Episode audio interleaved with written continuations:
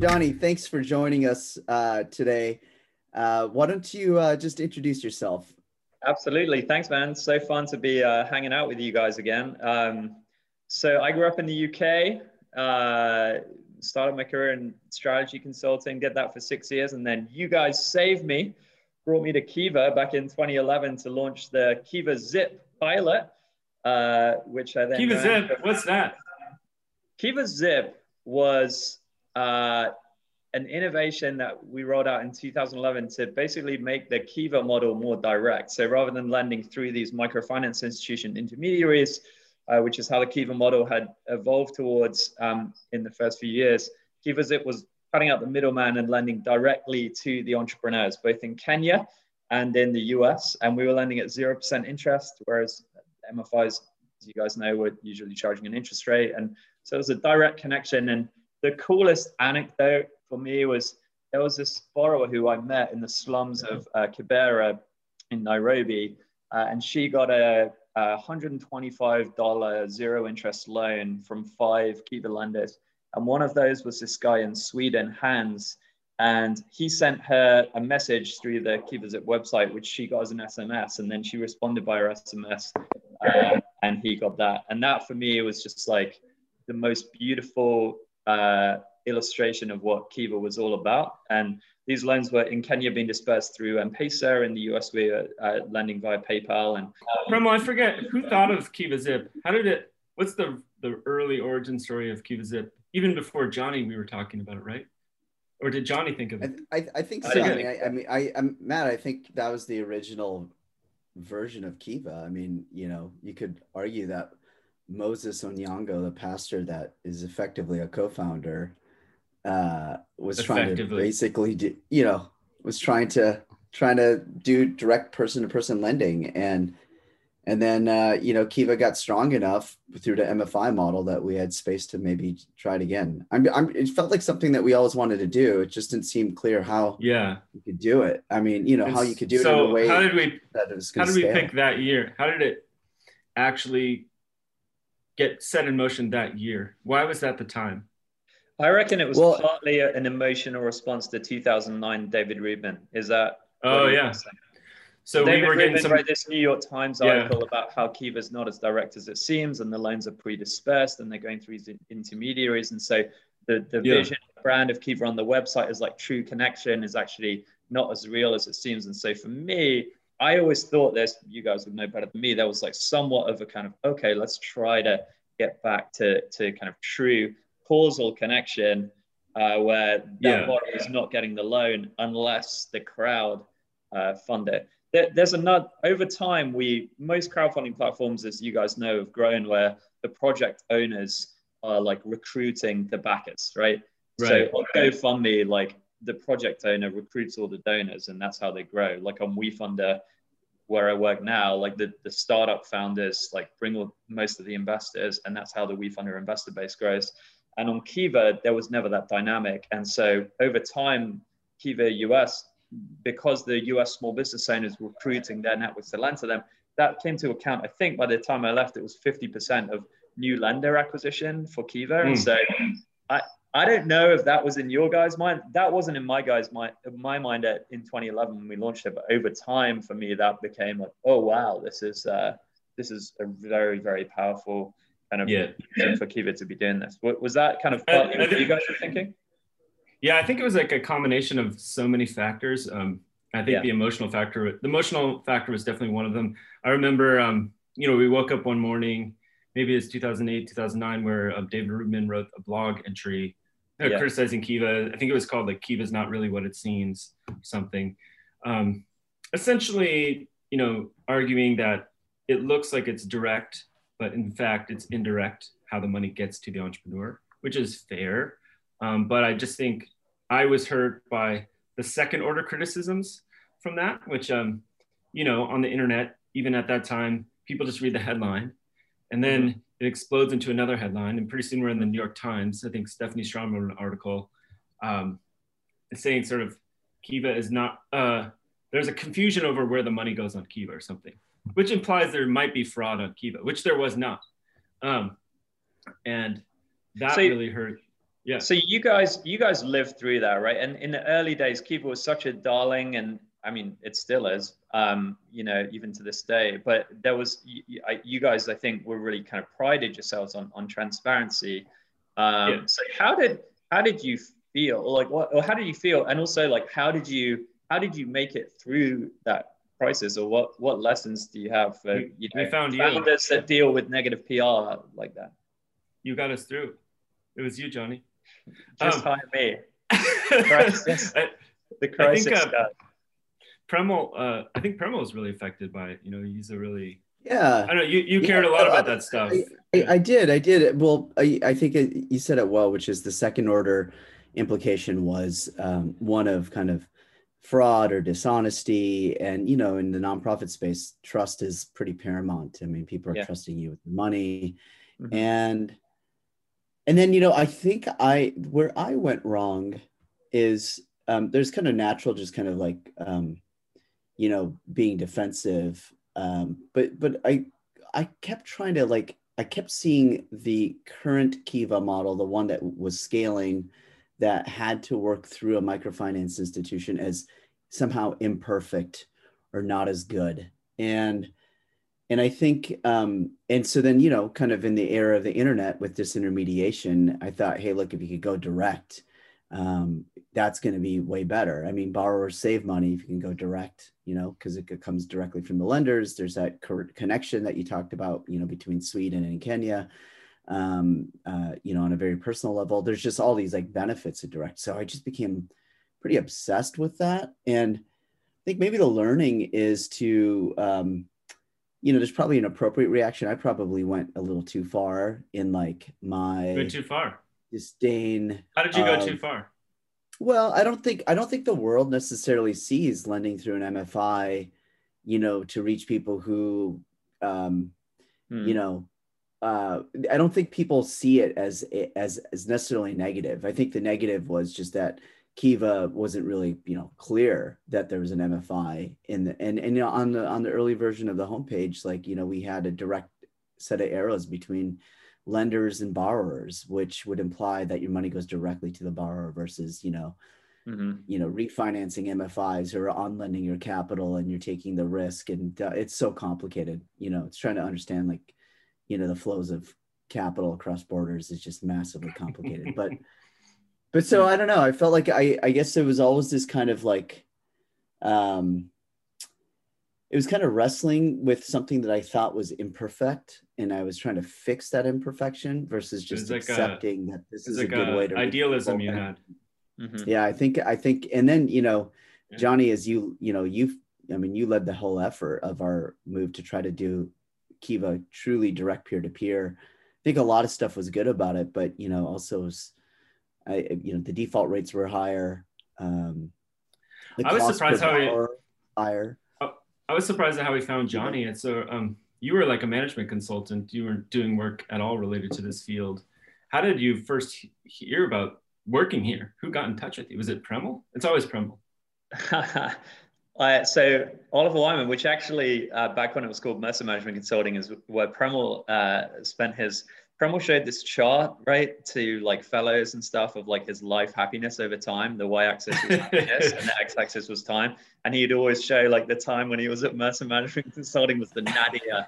Uh, so I saw that chart and I was like, oh, I better. but no, I came to volunteer at Kiva in 2009, and then I met my wife, um, Ali um, who you guys know very well.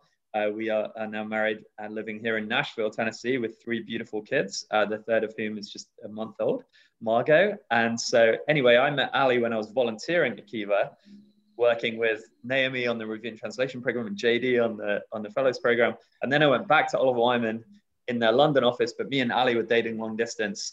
And then I got wow. Oliver Wyman to transfer. Was it, a, was it a secret?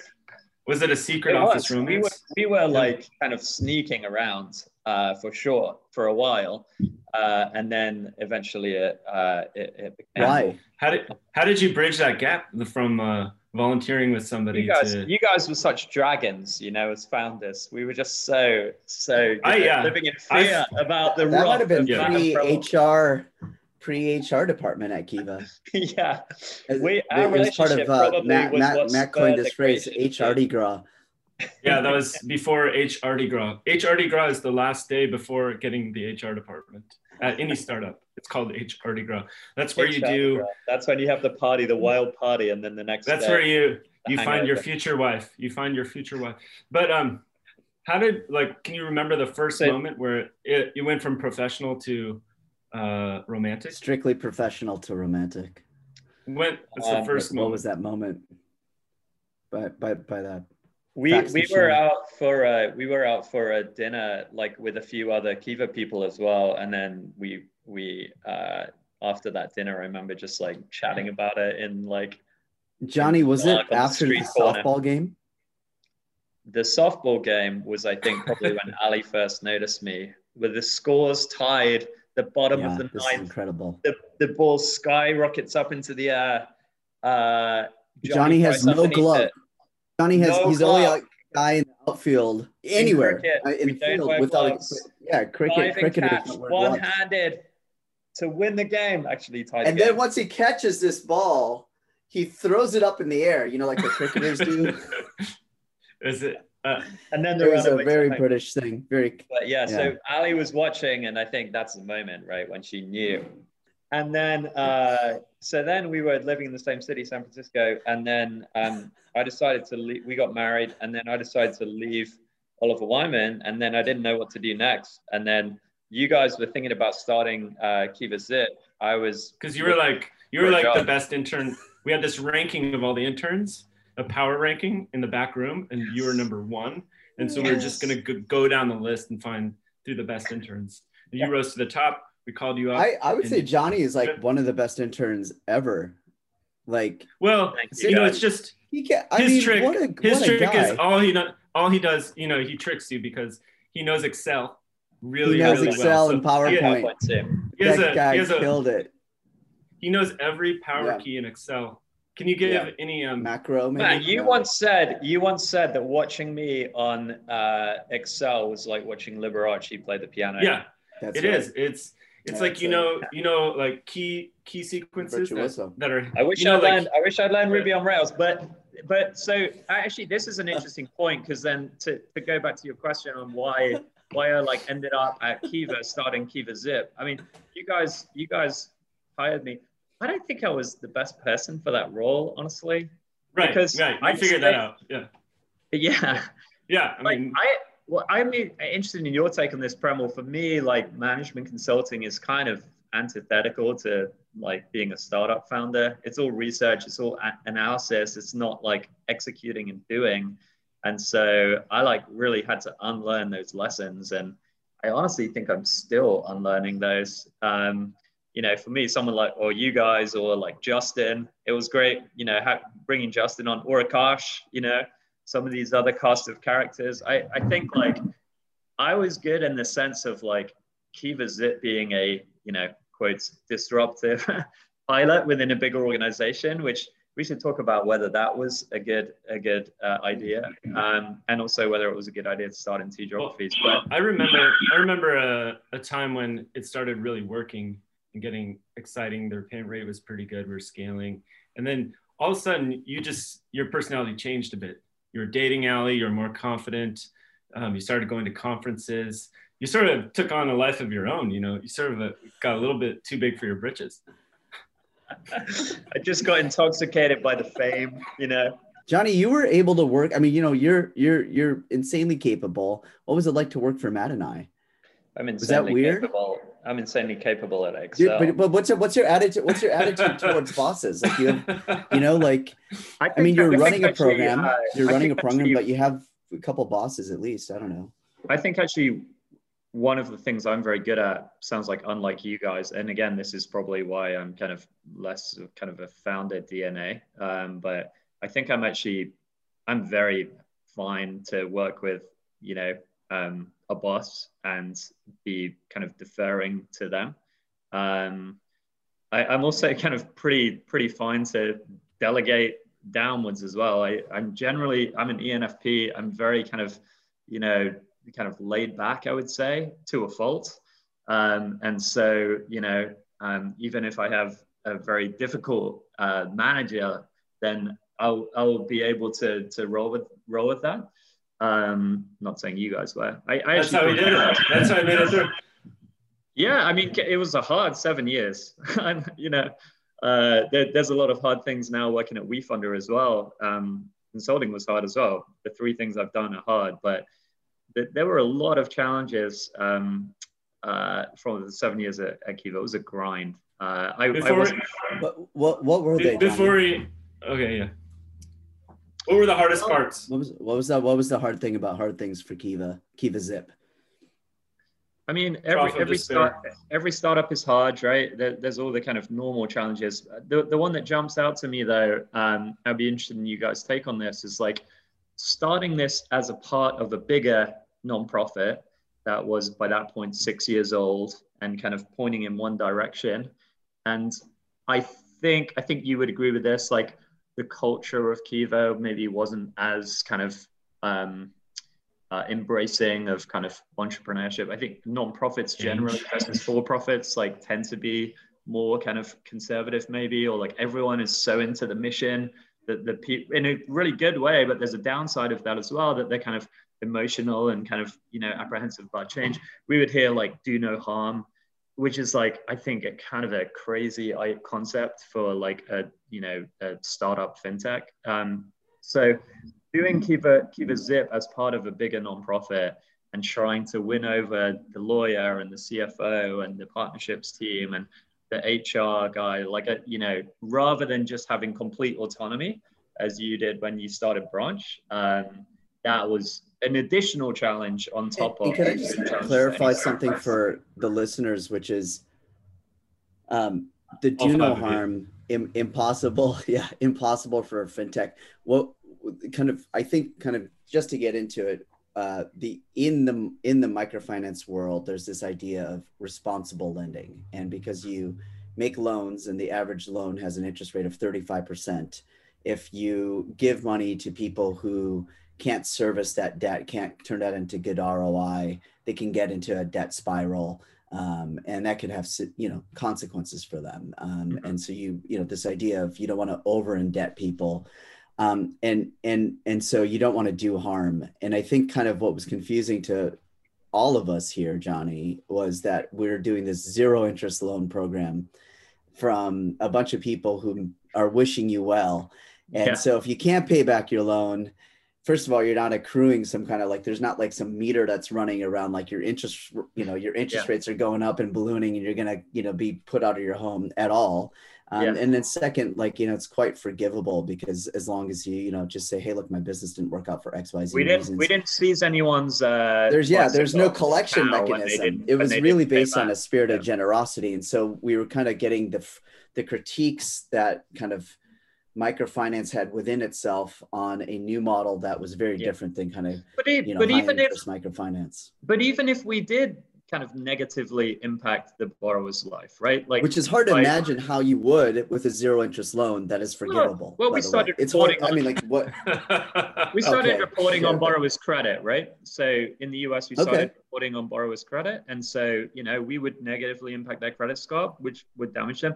Or maybe you say like if you default on the loan, then you even just like you feel bad that you let down these lenders, right? So, but but for me, like you obviously if you're doing lending there's going to be defaults. Really quick i want to ask jonny what were what are uh, the one or two best moments in your kiva history? Single moments most climactic. Other than meeting your wife what were your favorite moments that's obviously number one we we launched uh, kiva city in little rock arkansas in 2013 and bill clinton uh, who has since become a little more of a controversial figure but whatever. Like that was just a, amazing. He he stood up, and this was only two years in. We were like we grew a lot more. Um, you know, after that, this was pretty early, and he he stood up and uh, just talked about how this Kiva Zip model. He said like one thing I'm really excited about is a new Kiva Zip model. And that was just nice. incredibly inspiring. And then he also launched the Kiva New York program a couple of years later. Just a little context here. So you work for WeFunder now, which is a equity crowdfunding platform for people in the U.S. and small businesses to raise, you know, equity dollars, investment dollars from the public. Um, has that been as rewarding from a social mission standpoint for you as uh, working at a nonprofit? Uh, yeah, I think so in a different way. I mean, I love nonprofits. I think there's a lot of structural problems with nonprofits, but I actually think they're very, very important. I might end up back there one day. Um, but from a depth of impact perspective, you know, in terms of like, you know, reaching low income uh, people and really, really helping them. Um, I think obviously, you know, Kiva had a, a much bigger depth of impact um, as a nonprofit, but with WeFunder, there's just so much more scale, right? Um, mm. So this, this month we'll do about $10 million of investment volume when, you know, seven years in to, to, to Kiva US, wow. we, we did, I think, $7 million the last year I was there. Uh, and so as with a for-profit model, a sustainable business model, when you're offering a return to investors, there's just so much more potential to scale. Uh, mm. So you're trading off some some depth of impact for breadth of impact. Um, I, you know, but I, I would say both are both are awesome. Um, I've seen a lot of these equity crowdfunding platforms come and go. A lot of them were excited after the passage of legislation enabling this under the Obama administration, and then um, it seems like it was a dud. The whole industry was sort of a dud for five, ten oh. years. Um, yeah. So the, the Jobs Act passed in 2012. It took the SEC four years to roll out regulation crowdfunding, which they did in May 2016. So it's been live now for four and a half years. And in the early days, there were some challenges in, in the regulations. Um, we're growing pretty quickly now. We, we did a million and a half dollars last October, and we'll do 10 million this, this October. Um, and that's going to accelerate. The SEC are increasing the cap from 1.07 million to 5 million that's going to massively accelerate the growth of the sector. So, cap of what? What what's that cap? Every year, um, as a startup, you can raise 1.07 million through this regulation crowdfunding exemption, where you can raise from unaccredited investors as well as accredited investors and publicly promote the offering. So 1.07 million per year has has been the cap, and um, maybe soon uh, the SEC we think they will increase the cap to 5 million. So now a startup that could easily raise 5 million, but they're, they're kind of cutting off at million will might not be able to raise five or many other startups that don't want to do it. If the most they can raise is a million will now start to come to WeFunder um, and raise. And so even without that, we've seen a lot of growth through COVID as well. I think startup founders finding it harder to raise capital, turning to, to WeFunder as an alternative option. So we're already seeing underlying growth. This cap lift lift is gonna just pour fuel on the fire and so I think it's going to become a bigger and bigger share of uh, angel investing over the coming years. It makes total sense, right? If you're a startup founder right now, you're raising an angel round, you can only pitch rich people, top 5% of the population, to accredited investors, and you have to do it privately. That is so inefficient. And by the way, it leads to very inequitable outcomes where 1% of VC goes to black founders, less than 3% goes to female only founder teams. So mm-hmm. it's just a more efficient system, right? To, to say, well, you can promote it to anyone. The accredited investors can still invest, but now unaccredited investors can invest too. You can publicly promote it. You get in front of 700,000 we WeFunder investors. It's, it's hard to argue that that is not a more efficient, just better system. And so I think it's just kind of going to become more and more popular.